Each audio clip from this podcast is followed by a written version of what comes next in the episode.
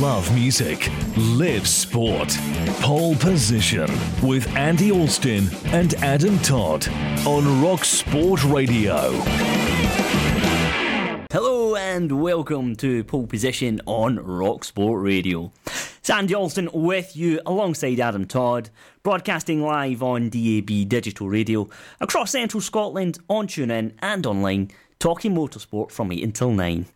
So on the show this week, Vettel full of glee as Ferrari make it three, Marquez well gone with a win in Aragon, and Sordo set to stay with the Hyundai way. All this and more on pole position. Now, Ferrari were on the top step of the podium for the third time in as many races after Sebastian Vettel won the Singapore Grand Prix last weekend, finishing ahead of his teammate Charles Leclerc with Red Bull's Max Verstappen in third place.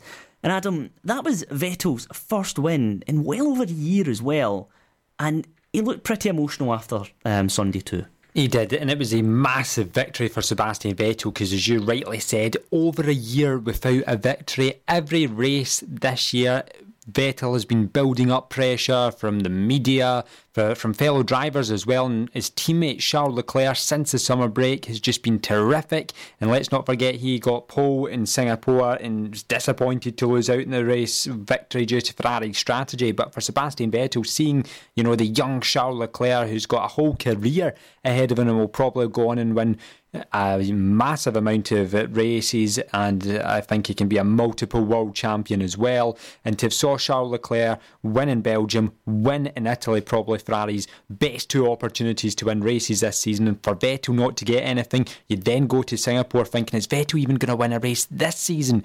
And he delivered the goods in Singapore. Did he get lucky? Yes, but he was in the right place, and I thought the way he cut through the traffic as well when Ferrari uh, pitted Vettel earlier when it should have been Charles Leclerc because he was ahead in the road, and of course the first car on the road gets priority normally. That's the way it works in Formula One. But the way he got through the traffic, I think it was Giovinazzi and Gasly who were out in front. I thought was superb, and it was very risky because Singapore a very narrow track. It's very difficult to overtake on, and he was overtaking for position then because they hadn't pitted. So I thought the way he cut through the field, he deserved that victory. And it's his fifth win in Singapore, and he's got the most wins of any driver at the Marina Bay circuit. So well done, Seb. And it's fair to say it has been a, a difficult year for Vettel. Uh, how important is it, do you feel, that he finishes this season strongly? huge because it's all about the battle to be number one at Ferrari next season. Because the way they're heading, they are going to be fighting for the championship next season in 2020. Now, we said that this time last year and it never came to fruition. We said that after pre season testing, but I think you can clearly see there is a clear trajectory that Ferrari are on the way up again, which is great for Formula One, great for the fans, and great for the sport. So I think for Sebastian Vettel, he really does need to start to assert his dominance because next season, you know, they may start off with two number ones Ferrari, Vettel, and Leclerc, but sooner or later, they will have to choose one. It's as simple as that. Now, Charles Leclerc, of course, led much of the race. He was leapfrogged by Vettel during the pit window. But Adam, the one thing that interested me about this, and, and you've kind of alluded to it there in your last answer, is there wasn't much interaction between the pair after the race. And and is this because there's this tension behind the scenes of, of, of Leclerc wanting to assert his authority at the team as being that number one driver? And this is Vettel now bouncing back and saying, well, actually, it's, um, I'm, I'm the four time world champion. I'm the driver that's been here for quite some time and I am still the the man to take this team forward. Yeah, we said it on last week's show that it must be very frustrating for Sebastian Vettel. This was after Charles Leclerc had just taken two wins on the bounce. That must be very frustrating for Sebastian Vettel, who's been at Ferrari since the start of the 2015 season and has been the major figure in that rebuilding process. You know, the team's been built around Vettel and they're back to winning ways and have been for the past couple of seasons. Should Vettel have won a championship last year? Certainly. Should he have won more races over the course of the past couple of seasons? Yes, but in terms of that battle between Leclerc and Vettel at the team, I have to say I thought Leclerc wasn't great on Sunday. Yes, he was hard done by, but I just felt the way he acted on the team radio, you know, airing dirty laundry across millions in the globe, for me, you know, I thought he showed his age there, and a lot of people say Charles Leclerc, for his age, is a very cool man. He knows what to say to the media, and he certainly does. But I felt yesterday, uh, sorry, on Sunday with the heat, humidity of Singapore, perhaps that got to him. And of course, he's going to be frustrated. He should be frustrated because as a racing driver, you should always want to finish first. But at the end of the day, Formula One is a team sport. It is, Adam, and that's the thing as well, because lots of people feeling that Leclerc was hard done by it, and absolutely, you know, but, but that is motorsport, that's just the nature of the beast. Now, go back a few races to Monza in qualifying. Leclerc's meant to give Vettel the tone, and yes, everything else that happened, I appreciate all that, but Leclerc didn't stick to the game plan there, and it didn't really, you know, it was it was kind of swept under the carpet to an, an extent. And Vettel, oh well, tough luck, that's what happens. That was the, the kind of argument from a lot of people at that point. Now the shoe's on the other foot. But, you know, Leclerc's not in a position to sit there and, and, and, and cry wolf. You know, that, that's the nature of the beast. For me, Sebastian Vettel is still the number one driver at Ferrari, and I know some people disagree with that, but the team, as you you said, it's built around him. You know, Leclerc may well be the future, but Sebastian Vettel is the present. Yeah, and I think for Sebastian Vettel, your question earlier is the critical one he does need to finish the season strongly, otherwise we go into next season and he's not the number one. And I think there's only six points between the two drivers at the moment, so that's going to be one of the most fascinating battles to see who gets that third place in the Drivers' Championship behind the two Mercedes. In fact, to the way Valtteri Bottas is going at the moment, even one of them might even beat Bottas to second. Um, but for Sebastian Vettel? Is he still number one? That that's a difficult question because I feel at the start of the season he was, but I just feel Charles Leclerc's performances, you know, do merit him almost being the number one driver. I think he's the better driver at the moment. Does that make him number one in the team? Perhaps not, because as you mentioned, the team is still built around Sebastian Vettel. But I just think Charles Leclerc has been the better driver this season. Vettel's made a lot of mistakes, and I hope, I hope that Sebastian goes on and wins a few more races between now and the season, because I think it's great for Formula One because it's been a tough time. And let's hope that race victory can really kickstart the rest of his year because, as I mentioned, the pressure must have been enormous in Sebastian Vettel over a year in a car that is fairly competitive. The amount of mistakes he's made has been built up. People were saying his career was gone after Monza just a couple of weeks ago. And my goodness, did they respond in style? Absolutely. But uh, Adam, I think a lot of that pressure on Vettel comes down to the fact that expectations on his shoulders for 2019 were to go and win the championship. Leclerc wasn't under any expectation to do that. Leclerc was in there to find his feet, perhaps get the odd result, um, and, and just build upon that going forward. So expectations being different for Leclerc, he's well and truly surpassed him. Of course he has, but it's a very different beast leading a team like Ferrari during what's been a, turbulent few years. Let's be honest. And the interesting thing for me now as well is how those behind the scenes at Maranello manage this situation between Leclerc and Ferrari because for me it is quite clear they don't really see eye to eye. They're trying and they're trying to to get the mechanics on their side. They're trying to get the, the team working in their favour going forward. And this is where Vettel's experience comes in quite handy, I have to say, because he's been in this situation as well before with Daniel Ricciardo, of course, at Red Bull. It's still all new to Charles Leclerc at Formula One level, Adam. That's an interesting point, bringing up Daniel Ricciardo, because Ricciardo, you know, effectively did wipe the floor with Sebastian Vettel. You know, um, Ricciardo had three race victories to Vettel zero. Vettel was rarely on the podium in 2014 and he was coming off the back of uh, four world championships and had absolutely dominated Formula One at the start of this decade. And many people saw a similar situation emerging with, with Charles Leclerc joining Ferrari. But as I mentioned, only six points separates them at the moment. And Leclerc's had his fair share of mistakes, let's not forget this season, and perhaps hasn't received the same criticism. And that's due to, as you mentioned, uh, no expectations, perhaps no pressure on him. He's there to play almost a, a number two role. But I think Vettel hasn't been, and we've talked about this, you know, nearly every week when we discuss Vettel, hasn't been as comfortable in the car in these new faster cars and since effectively 2017 mm. when the new regulations came in, but also since 2014 when he, when he struggled in that Red Bull, went to Ferrari and almost rebuilt his career again after a shocking year in 2014. But I think against this young gun, Charles Leclerc, he's certainly holding his own at the moment. Um, Vettel, how do the team manage this situation going forward? Is going to be fascinating indeed because Leclerc has got to be punished for consistently obeying um, team orders because he's done it a few times. You know, it wasn't just Monza, and if he continues to do this, something is going to happen. You know, and it's a difficult one for Ferrari because do you? I mean, not this will all take place behind closed doors, of course, but do you have a firm word with, with Charles Leclerc um, and upset perhaps your driver that's perhaps going to be your next world champion, or do you back the man who has four world championships, has proven himself in Formula One, and uh, you know has helped to rebuild your team?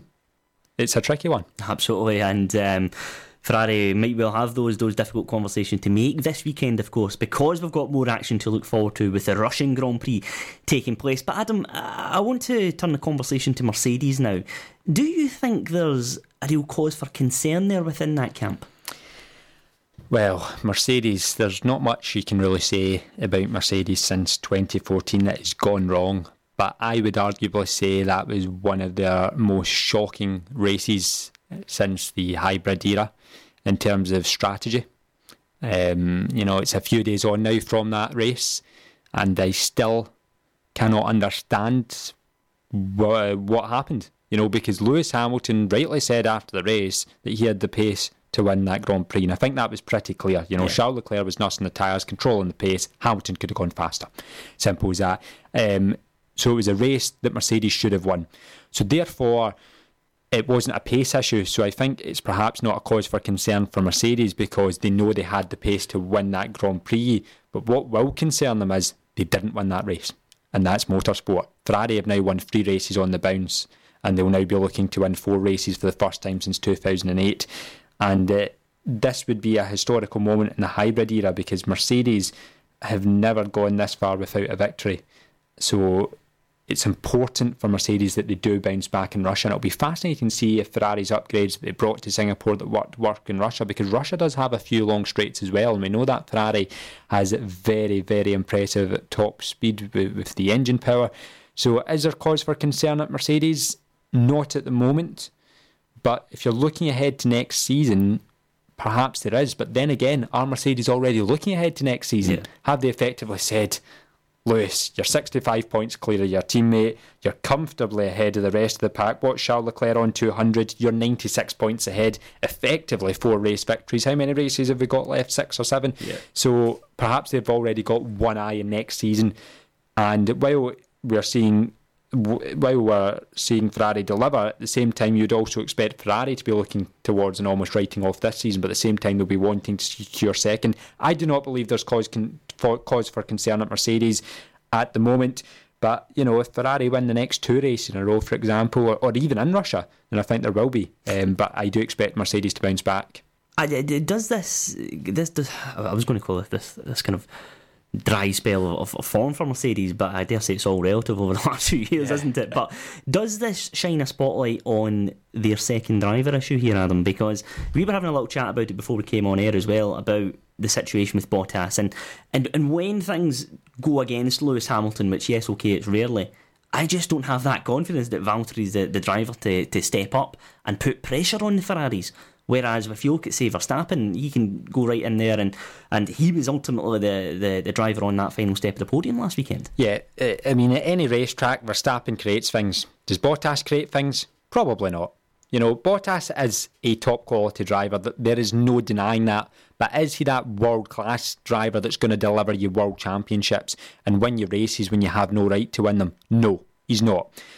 Last weekend, he finished fifth now, Mercedes obviously focused on Lewis Hamilton. He's he's their main man at the team, and uh, Singapore is very difficult to overtake, as I mentioned. And effectively, you needed almost two seconds in front of the, the car in front in terms of a delta to overtake. So let's not be too harsh on him. But I tell you, Valtteri Bottas is only 31 points ahead of Charles Leclerc and Max Verstappen, who are level on 200.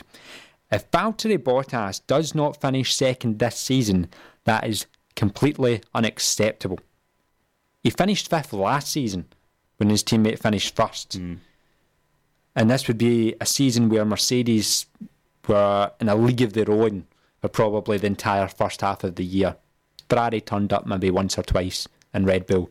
If Bottas does not finish second, then that speaks volumes. I don't need to analyse that. But um, uh, is what better place for, for Bottas to make amends than the Russian Grand Prix this weekend? Because, of course, if we go back 12 months ago, Bottas was dominating. You know, he started on pole position, leading most of the race. Mercedes then enforcing team orders making Bottas give way for Lewis Hamilton.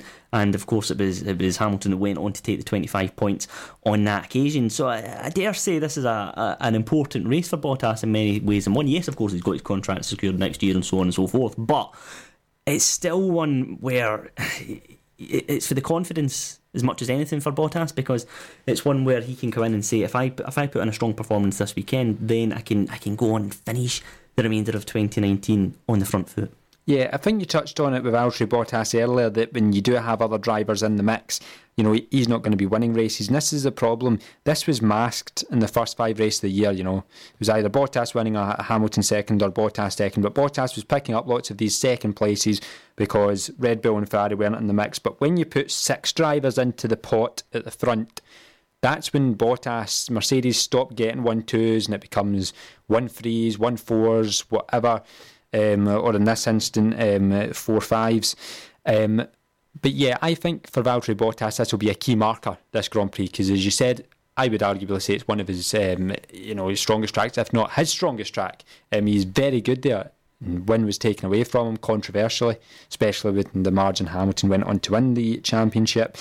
So if Bottas doesn't deliver here, and is well beat by not only Hamilton but the Ferraris and Red Bull, the pressure's going to mount on him. You know, he, he may have a contract signed, but that does not stop the pressure coming. When you're driving for the best team in Formula One, you know, you need to deliver.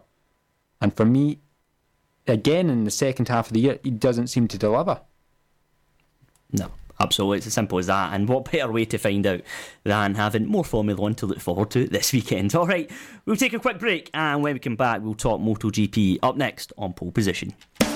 If you're a fan of Scottish junior football, then Just the Juniors is a must listen for you here on Rock Sport Radio. Nobody brings you more or better coverage of the junior game on radio than Bill Kilgour and John Redmond. Unrivaled knowledge, interviews with the managers, players, and people who run junior football in Scotland. Every Friday, 8 pm to 9 pm, is when you can hear Scotland's flagship junior football show.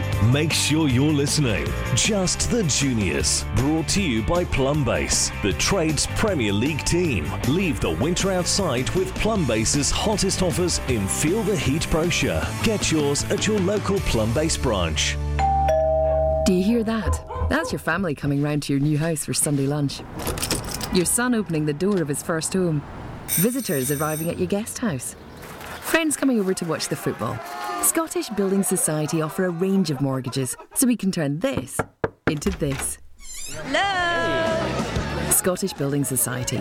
We've been helping people open doors since 1848. Call us today on 0345 600 4085. Scottish Building Society is authorised by the Prudential Regulation Authority and regulated by the Financial Conduct Authority and the Prudential Regulation Authority. They've had your money long enough. Now's the time to act. If a bank like Lloyds or the Halifax persuaded you to move your savings and you lost out, don't miss this opportunity to get your money back.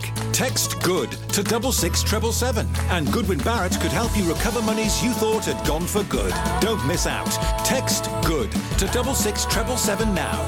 Goodwin Barrett. You don't need a claims management company to make a complaint, and if unsuccessful, you can refer it free to the Financial Ombudsman. It's easy to put things off. I'll sort it tomorrow. It'll wait. Well, turns out if you're a man with prostate disease, the sooner you spot it, the better it can often be treated. So if your dad or brother have had prostate cancer, or you're having trouble with your waterworks, do something about it. See your GP or visit prostatescotland.org.uk for more information. Prostate Scotland. Pull your finger out. Love music, live sport. Pole position with Andy Alston and Adam Todd on Rock Sport Radio. Now, Marc Marquez took another step towards a sixth Premier Class title after he won the latest MotoGP race in Aragon. Joining us to look back on the race and discuss the biggest talking points from the world of MotoGP is Josh Close from our friends at the Checkered Flag. And Josh, thanks for joining us. For Marquez, after losing two races in the final lap, he's certainly bounced back in recent weeks with wins at Misano and Aragon. Yes, that's right. I think we're seeing peak Marquez now. You know, is he's really hit top gear, and it's it's quite scary for the rest of them. To be honest with you, two completely different races. Um, at Misano, you know, he kind of stalked Quartararo for the majority of the race, waiting until the final lap. You could say on purpose in many ways because he wanted to uh, do what had happened to him to somebody else in many ways. Um, very clever ride. And then last week Aragon, you know, in front of his home fans, he just destroyed them from the get go. From free practice one on Friday morning, he was over two seconds clear.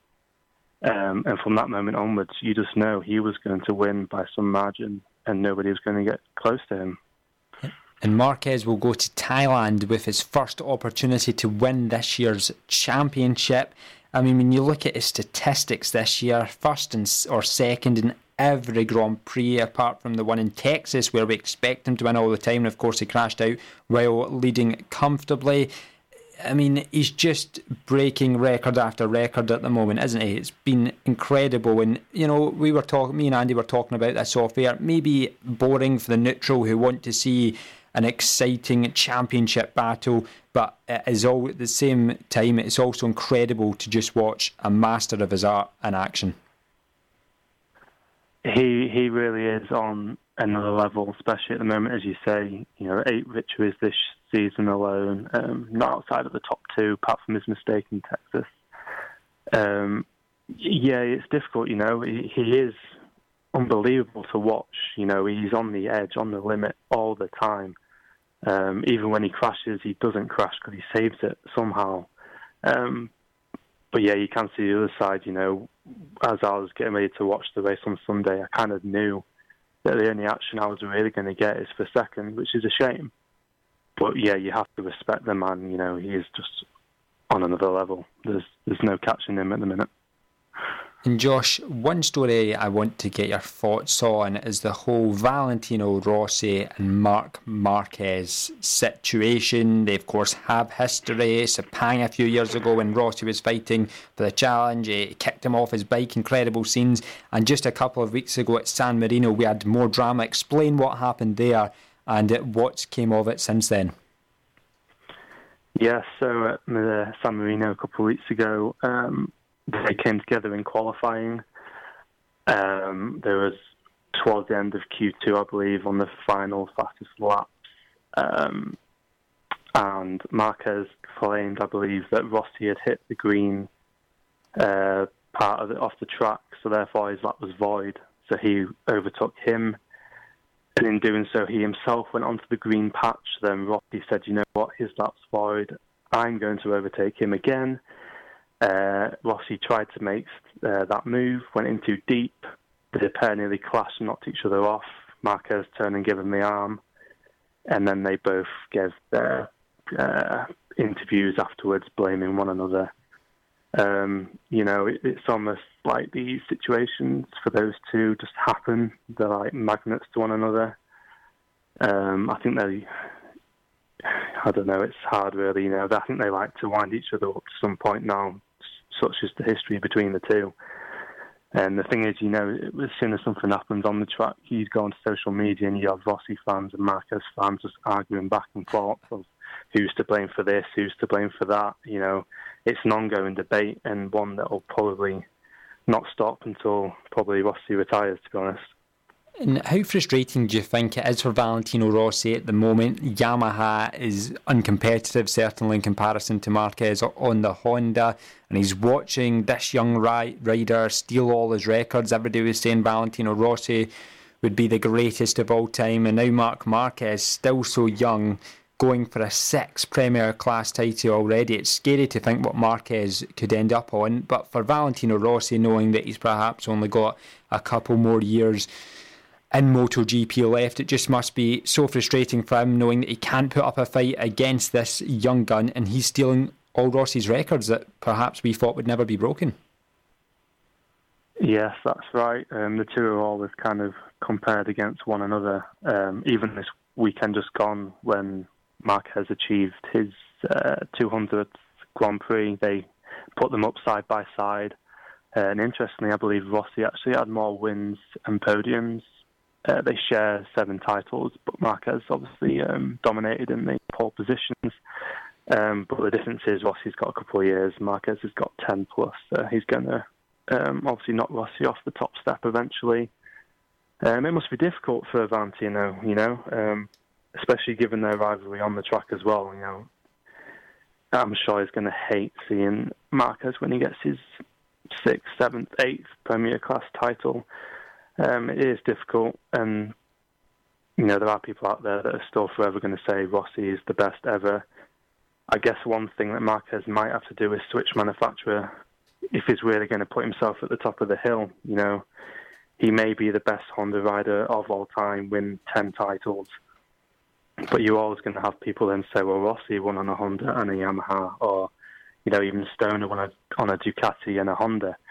Um, so perhaps that is something that Marquez is going to have to look at sometime soon. And I feel like he might even want to just prove that he is just as good as, as if not better than Rossi. So he might want to switch just for the Rossi reason. Now, Marquez clearly dominating as far as the Riders' Championship is concerned, but Repsol Honda not having it all their own way in the team standings because of Jorge Lorenzo's lack of competitiveness at the moment. Ducati leading that, although with Marquez's current form, you wouldn't be surprised if Repsol Honda are able to beat Ducati, which be, would be incredible considering how bad Jorge Lorenzo has been this season. I mean, it's so frustrating for fans to see Jorge Lorenzo in the position he's in because we know how good a rider he is. Um, is there any hope that Lorenzo will eventually be competitive even this time next year? Do you think he'll be able to deliver? It took a while on the Ducati, and people were saying he'd adjust easier to the Honda, but it has been dreadful. All the injuries as well. And uh, even at the weekend, he just looked really dejected after that race. Yes, that's right. You know, the start of the race at the weekend, he actually made a good start, made a few positions. You know, it certainly caught my eye that he made four or five places. Uh, it, sadly, he eventually dropped to finish last, I believe. Um, it is such a huge shame because, as you say, you know, he is a very talented rider. Um, you have to remember he's been injured for the best part of up to 12 months since Aragon last year and then Thailand the week after when he had that huge crash. Um, yeah, it's not looking good right now. You know, there's been public comments made by Honda management about Lorenzo as well. The relationship is certainly not there, and I think when you've got Marc Marquez as a teammate as well, I can't see him really adapting to the Honda, especially given that you know that's Marc Marquez's bike. Nobody can ride that bike apart from Marc Marquez. Um, at Ducati, you had Dovizioso who could ride it obviously really well. Petrucci was doing well on the Pramac. It was a more, it was an easier bike to get to grips with than the Honda is. So I, I do worry for Lorenzo, and I, I, I just don't know what is going to happen before the end of the year. Even we've seen Zarco walk up, being, you know, walking out of his contract and then being thrown out early. Who's to say that might happen to Lorenzo? Which would be a huge shame because I don't know where he would go after that. I was just going to ask you that because, of course, Lorenzo is fairly adamant that he would like to see out his contract with Honda, but at the moment, the way things are going, it looks like a slow, painful road to, to a retirement of a career which could have produced so many more race victories and so many more titles. Do you think Lorenzo regrets leaving? Not only Yamaha to join Ducati, but also leaving Ducati mm. just at a time when he was starting to win. Um, yeah, I'm not sure about Yamaha. I think um, he kind of run, it, run his course there, especially with Valentino coming back. You know, it's kind of that hunger thing as well. You know, he wanted to go on to another manufacturer and try and, you know, win a race, get on the podium, maybe even go for the title. So I have to respect him for making that initial move from Yamaha to Ducati. Um, but then the second move, yeah, ultimately you know, they just didn't give him enough time. You know, it's it's it's so bad now looking that moments after they announce he's going to leave and he starts winning on the Ducati, they get the package right. Um, and we saw in those few races over last summer that he could be the man on the Ducati. And who knows, if he'd have stayed there, um, he might have been challenging. I think he would have been challenging for podiums and maybe the other race win this year alongside Dovizioso. Um, so yes, it's a huge shame. And you know, I for one will be, you know, disappointed to see Lorenzo's career end early if that does happen. And finally, Josh, five races to go of this season in MotoGP. Looks like the championship will clearly be wrapped up by Marc Marquez, if not in Thailand and certainly in Japan. But what other riders and battles should we be looking out for as we head into the final few races of the year? I think you have to um, keep your eye on Fabio Quartararo. Um, you know, he pushed Marquez all the way. He even had a dig at try and get the uh, win back from him at Misano. Um, quiet race at the weekend. I say quiet. It's his rookie year, but he finished fifth. You know, this kid is the star of the future. Um, I expect him to maybe grab a couple more podiums for the year out. Um, Vinales as well is also slowly improving on the Yamaha. He's now getting off the line well and sticking with the leading group. Um, so both, I say those two Yamahas are definitely the riders you need to look out for. Um, it's a shame that Pol Espargaro, Espargaro injured himself at the weekend because he was on a good roll as well for KTM. Um, but yes, overall, I, I expect the young Yamaha duo of Quartararo and Vinales to be the ones making the headlines, as alongside Marc Marquez, obviously. Josh, thanks very much for joining us on the show. Always a pleasure to chat all things MotoGP with you. Thank you very much. That's Josh Close from our friends at the Checkered Flag speaking to us here on Rock Sport Radio. All right, let's talk British GT now, and welcome back TF Sport's Ash Hand to the show, who won the GT4 title alongside Tom Canning at the Donington Decider. Ash, many congratulations. Uh, Has it sunk in yet?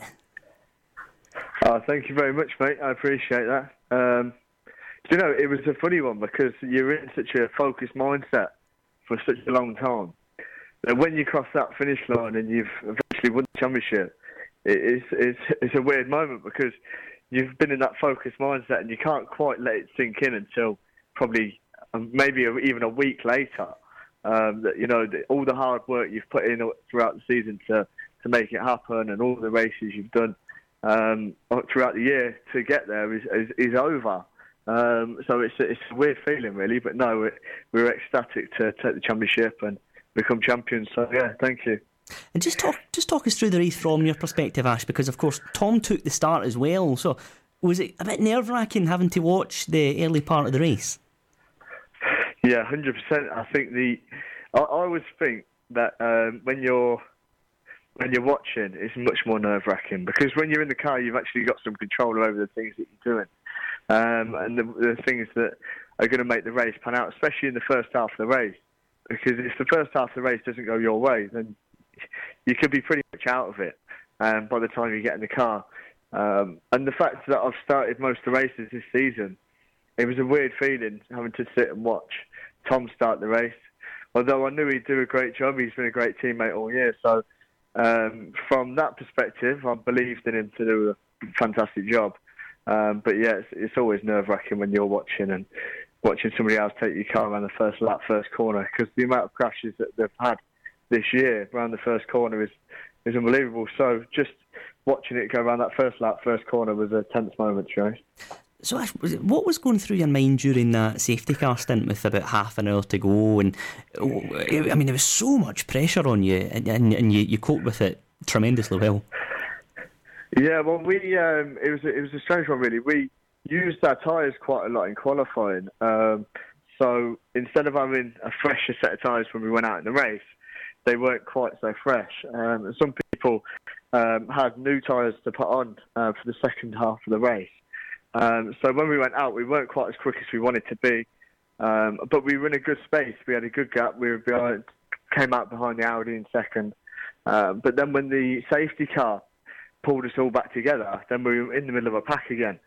So it, we went from having a nice, decent gap with a lot of space and a calm environment to be in, to being in a hectic environment with loads of cars around us. I think there was a train of probably about six cars at one point sat right behind me for maybe 10 laps, just lap after lap on our bumper, chasing us down. Um, so it was tense, but I think in those moments you've just got to keep focused on the next corner, the next corner, and just instead of chasing the race, chase the corners. Do you know what I mean?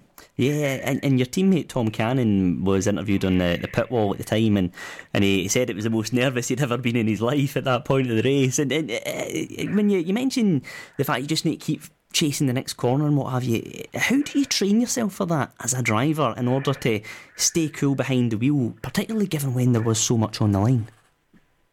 Yeah, I think the uh, the biggest thing I think that most people make the mistake of.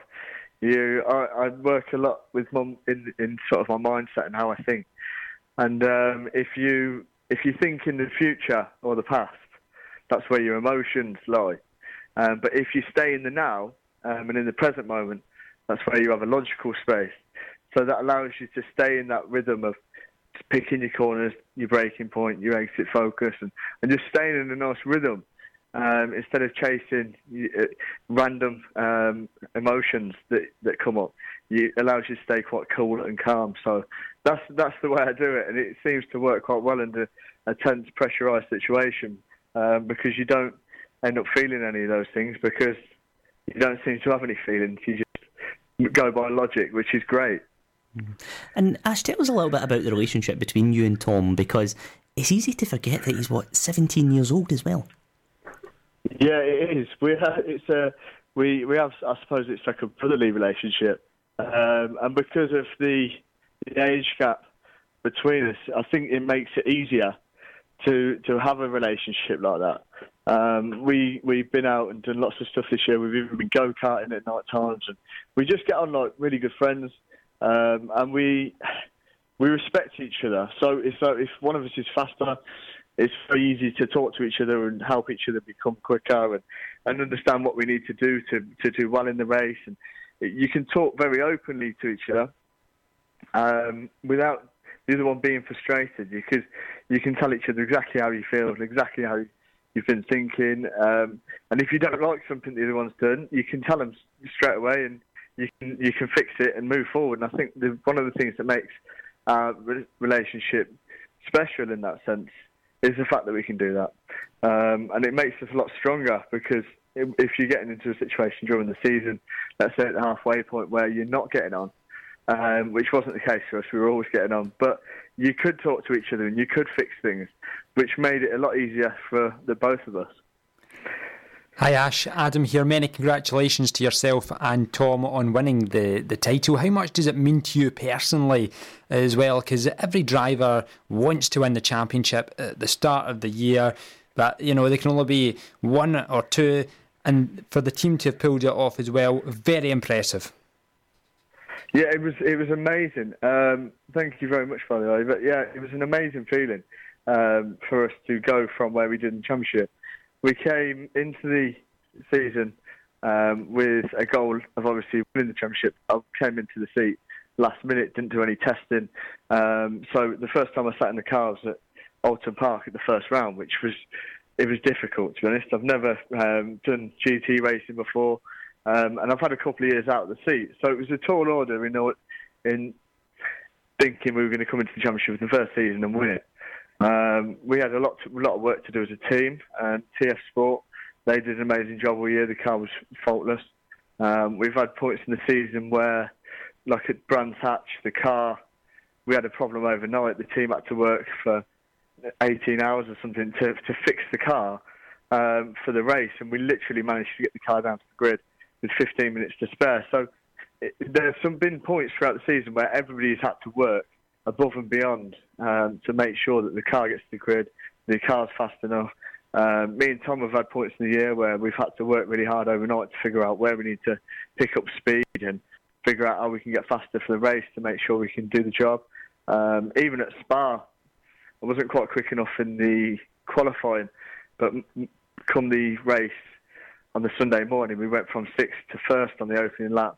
Um, and then we managed to drop back second, stay there, and then get first on the um, final lap. So we had an amazing run this season, um, and everybody involved done an amazing job. I think it's literally been faultless. So we're very proud of that. And Ash, it was so close in the teams championship as well with TF Sport beating Tolman Motorsport by just a single point. Just explain for everyone how important the teams championship as well and how much that is a testament to, to not only your driving but the whole team around you. Yeah, it's, it's been, to be honest, things like that, they, um, I think the team deserved it. Um, the way they've put the effort um, of making sure the cars have been faultless all year. I think that's a testament to how well they do. Um, and you know, Patrick and Josh, they did a great job this year. Um, they were unlucky at a couple of the races um, with things that happened. At the, one at the start of the race at Brands Hatch, they were unlucky there with an accident. Um, and then at Silverstone, they started on pole, and they um, they had an unlucky finish there. So they would have been right up there in the championship if they hadn't have had a couple of um, faults during the during the season. Um, and some of that's not down to their fault. You know what I mean? So I think that we would have absolutely smashed it in the teams championship um, and won the teams by quite a way. But they, we we deserved it um, definitely. I think the team definitely deserve that. Ash, tell us a bit about um, some of your, your sponsors behind the scenes and, and everyone who's helped you along the way to success this season. Yeah, there's been there's been I tell you, there's been so much support um, this season. I, I, firstly, I did the Aston Martin Race, Racing Academy. Um, they helped me in terms of getting back in the seat, um, and they, they got me a drive with one of the best, well, the best team on the grid. So, being with Aston has been a it's been a great journey. I've learned lots on the way, um, and that's been a great part of it. Um, but you know, the sponsors that have helped me be there, um, mainly my family, they've they've helped get me there. They've been there throughout my whole entire racing career, um, and you know, I wouldn't have been able to do any of it without them um, backing me along the way. My sponsors, um, and I think it's a testament to those guys, um, really, because at the start of the season we didn't have a drive, and it was in March when we decided we were going to do it, so it was all late notice. Um, so those people have helped us get to this championship. So yeah, we're really pleased to have them behind us. And Ash, just finally, what what's on your radar for next season? Um, I haven't decided yet. Um, we've got a couple of options um, for next season, but that we need to figure out. But I think the main focus for us is to continue the relationship that we have at the moment. You know, I mean, we I think you're always there's always things floating around that could happen, but I think our main focus and everything that we want to focus on uh, for next year is staying with Aston.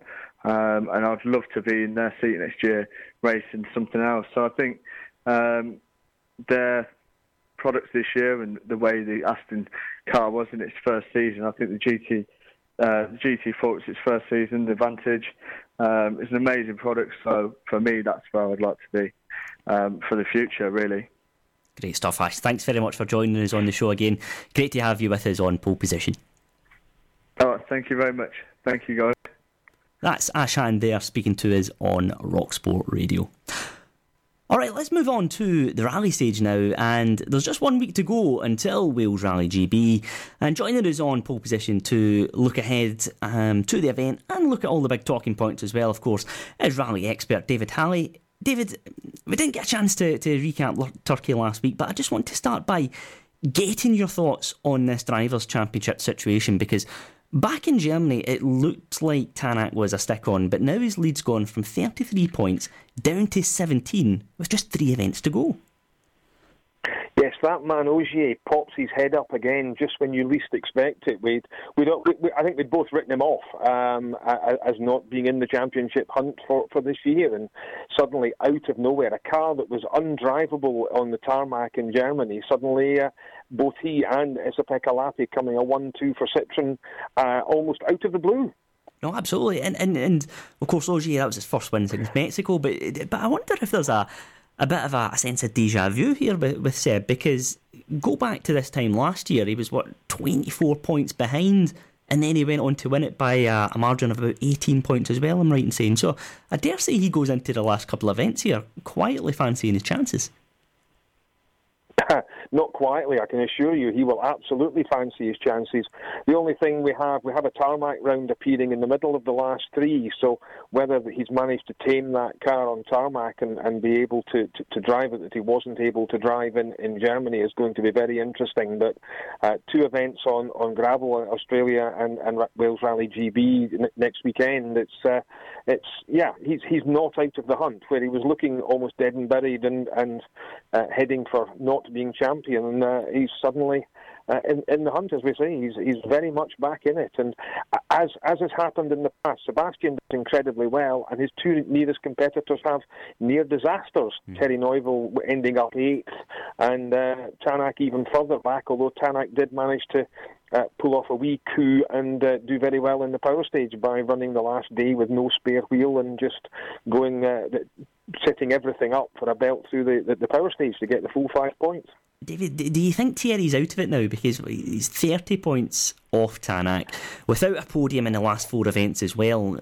Are we asking a bit too much to expect anything out of the next three events, or I dare say, I mean, that's the nature of rally. You've, you've got to complete the event, and if he's there or thereabouts, he, he, he could be could be right up there to finish first. First, you've got to finish, and there are there are many many opportunities to throw the car at the scenery coming up over the next three events. So it is about getting to the end, and and Thierry's got as much chance as as any of them really. Just to uh, yes, he's a, a, bit further back, but all it takes is for the other two to have a problem, Thierry to win an event and uh, get some good power stage points, and then it's all to play for again. It's it's uh, too close to call still.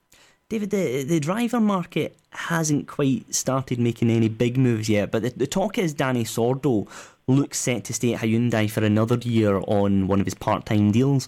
Do you think that's a good move for for, Hyundai? Because he, you know he, has been okay this year. He's, he's of course got that win in Sardinia, um, but he's, he's, a driver. He's, he's, a known quantity to the team, and he can consistently get some some pretty good finishes with that car uh, good manufacturer points is, is what they're looking to gain from, from Dani Sordo and the, the, occasional flash of brilliance which he brings to it. He's got a very level head. He's been doing this for a long time. He knows what he's doing.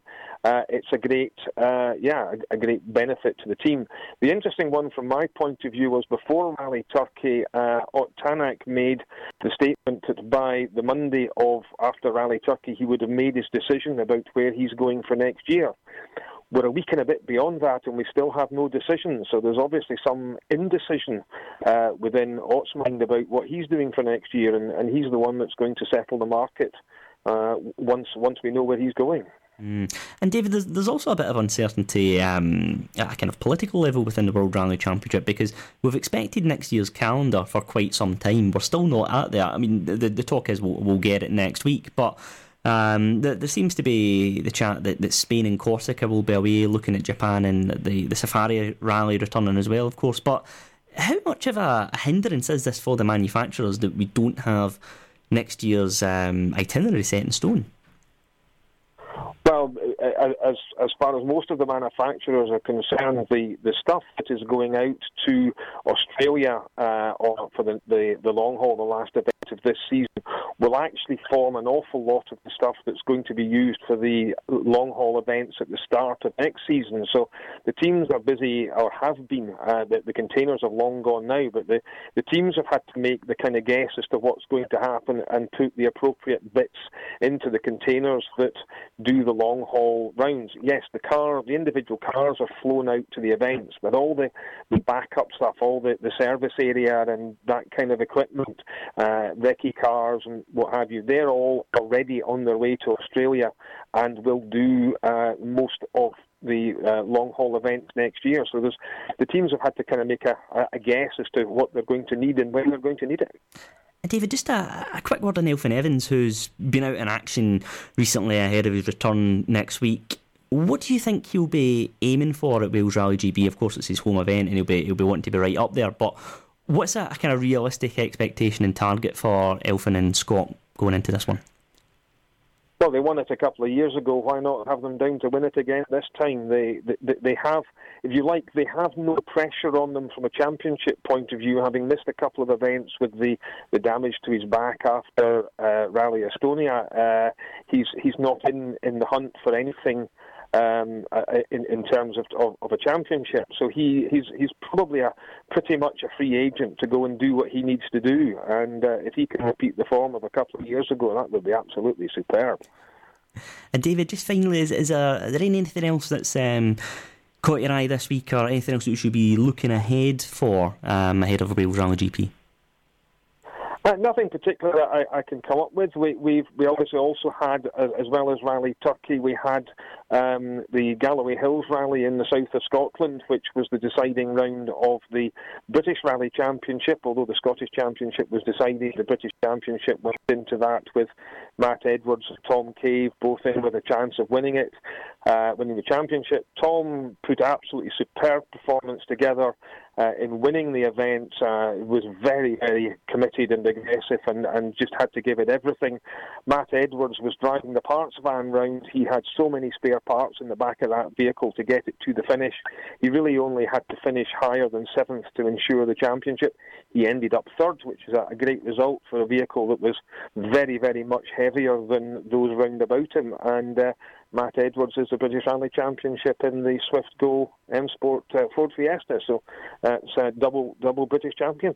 Yeah, absolutely great stuff, David. Thanks very much for your time as always here on Pole Position and we'll have a, a, chat about who, who's going to do what, and we'll uh, put, put, our fingers in the air to see who's going to who we're going to choose for uh, Wales Rally GB. We'll do that next week. Absolutely, David. Great stuff. That's rally expert David Halley there speaking to us on Rock Sport Radio. I certainly look forward to that. That's for sure.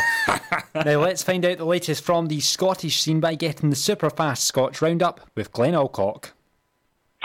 Good evening, guys. Hello to everybody who's listening. So, the Scottish Motor Racing Club launched its esports championship last night. So, it was the first race uh, with Kevin Ellis Jr. taking the first win uh, with a field of 31 competitors taking part. So, the goal here is making your virtual dream become a reality.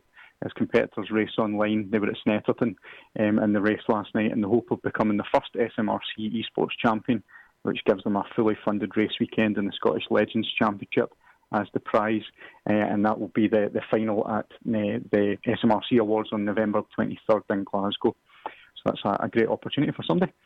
Um, speaking of SMRC, so Micro Machines uh, racing from Croft. So they are my fellow C1 competitors, Ross Dunn and Colin Main. So they took part in the three-hour C1 race at Croft last weekend, and it's great to see them honing their skills that they've learned at Knockhill at another circuit in the UK. Colin Noble, we've mentioned a few times, so he's continuing his busy season with uh, racing at Spa, and he had the Le Mans Cup where he finished in second place on the Saturday with teammate Tony Wells. Sadly, Scrutineer identified an issue with the car, along with two other teams who had the same problem, and the cars were all disqualified. So that, that was unfortunate for them. But Sunday's European Le Mans Series race was better with a third place in the four-hour race, uh, although until the closing stages, it actually looked like the victory was on the cards for um, Colin and Tony. So they've got one race to go in Portimao next month. Moving on to two wheels, John McPhee narrowly missed out on a podium at Aragon in the Moto 3 race and is currently sitting fourth in the championship. Rory Skinner missed out on a podium twice um, with two fourth place finishes at Assen in the British Supersport as well. Continuing the theme of bike racing, the Scottish Championship final is this weekend at Knockhill on both Saturday and Sunday. Tickets are available at knockhill.com and action will be on track from 9am on the Saturday. And the Knockhill Motorsports Club is also looking for marshals. So if you're uh, attending as a spectator and are interested, uh, speak to some of the marshals or go along to the circuit office and see if you can get yourself signed up. That does seem to be a little bit of a problem at the moment, and obviously without marshals we wouldn't be able to compete. So marshals are also required for the return of the Jim Clark Rally on the 8th and 9th of November. You can register at rallystageteam.co.uk and you can do the online marshal training, which I've done at motorsport, uh, motorsportuk.org and um, that would be a, a, big, big help for um, competition in Scotland. Disability Motorsport Scotland, so we've mentioned them before, run by Mr. Colin Duthie. So they were at Kames in Muirkirk, um, and over the last 18 months, you've had 100 disabled drivers um, participating in the free sessions, which is really encouraging disabled drivers to get involved with motorsport. And as previously mentioned, you know, we've had double amputee David Birrell, people like Billy Monger, they're, they're a testament to why, even if you've got a disability, it shouldn't stop you giving up on your dreams and getting involved in motor racing. Looking ahead, British Touring Car Championship coming up, so Rory Butcher and Aiden Moffat, we need some support for them. And uh, Blancpain GT in Spain, so we've got Johnny Adams, Sandy Mitchell, and Finlay Hutchison that will be competing there as well. And that's all I've got for this week. And Glenn, just a, a, quick word on your own driving back in action next weekend, of course, for the final round of the SMRC, um, clockwise around Knockhill. What's the, the expectations going yep. into there? Yeah, so I mean, it's it's going to be good to, to get back on track. Um, it always feels like ages when you're not driving, so I'm really looking forward to it. Obviously, it'll be the last kind of dose of racing we're going to get this year. Um, I'm looking forward to the normal direction. We've tended to be a bit faster in reverse, but we had a track night recently, got a little bit of coaching and stuff, so hopefully that's made the difference. Um, and yeah, it's it's going to be great just to, to get back on track for that one last time this season, and then we'll be we'll be looking towards next year. Excellent, great stuff, Glenn. Thanks very much for your time, as always, here on Pole Position. Thank you very much. Cheers. That's the Superfast Scots roundup there with Glenn Alcock. All right, um, just um, that's us almost out of time on this week's pole position. But um, Adam, since you've been giving me um, no end of absolute pelters for my World Rally Championship predictions this year, let's get your predictions for the, the Russian Grand Prix this weekend in Formula One. Who do you think is going to um, be on the top step of the podium this weekend? I'm going to say Vettel again, bit of momentum, and uh, I think he's still got to prove himself slightly because he did get lucky with Charles Leclerc. So I want to see Vettel win a race on his own merit, and I think there's the real opportunity for Ferrari to do that this weekend. Hmm. What about yourself? Because if I'm taking pelters, I want you to as well next week. Oh, we should we should have learned um, something on this show about my predictions. I tell you. Um, I think it would be it would be nice for the sport if Ferrari were to win, in so much as it makes the, the, the final phase of the season, you know, quite interesting. Rather, if Mercedes start dominating again and what have you, it can, can perhaps, um, you know, it's just a shame the start of the season, isn't it? Yeah. Mercedes were so Yeah. dominant because we've saw Red Bull, Ferrari up there. It would have been great if this had been the start of the season and we would have had a real battle for, for both championships. Absolutely, yeah. I, mean, I think um, Vettel's certainly got a bit of momentum on his side now, so let's see how he gets on on Sunday. And unfortunately, that's all we've got time for on pole position this week. But we'll be back from 8 o'clock next Thursday night to do it all again. My thanks to Adam, to our guests, and to you for listening as well. Stay tuned for the Rock Zone coming up next. Love music, live sport.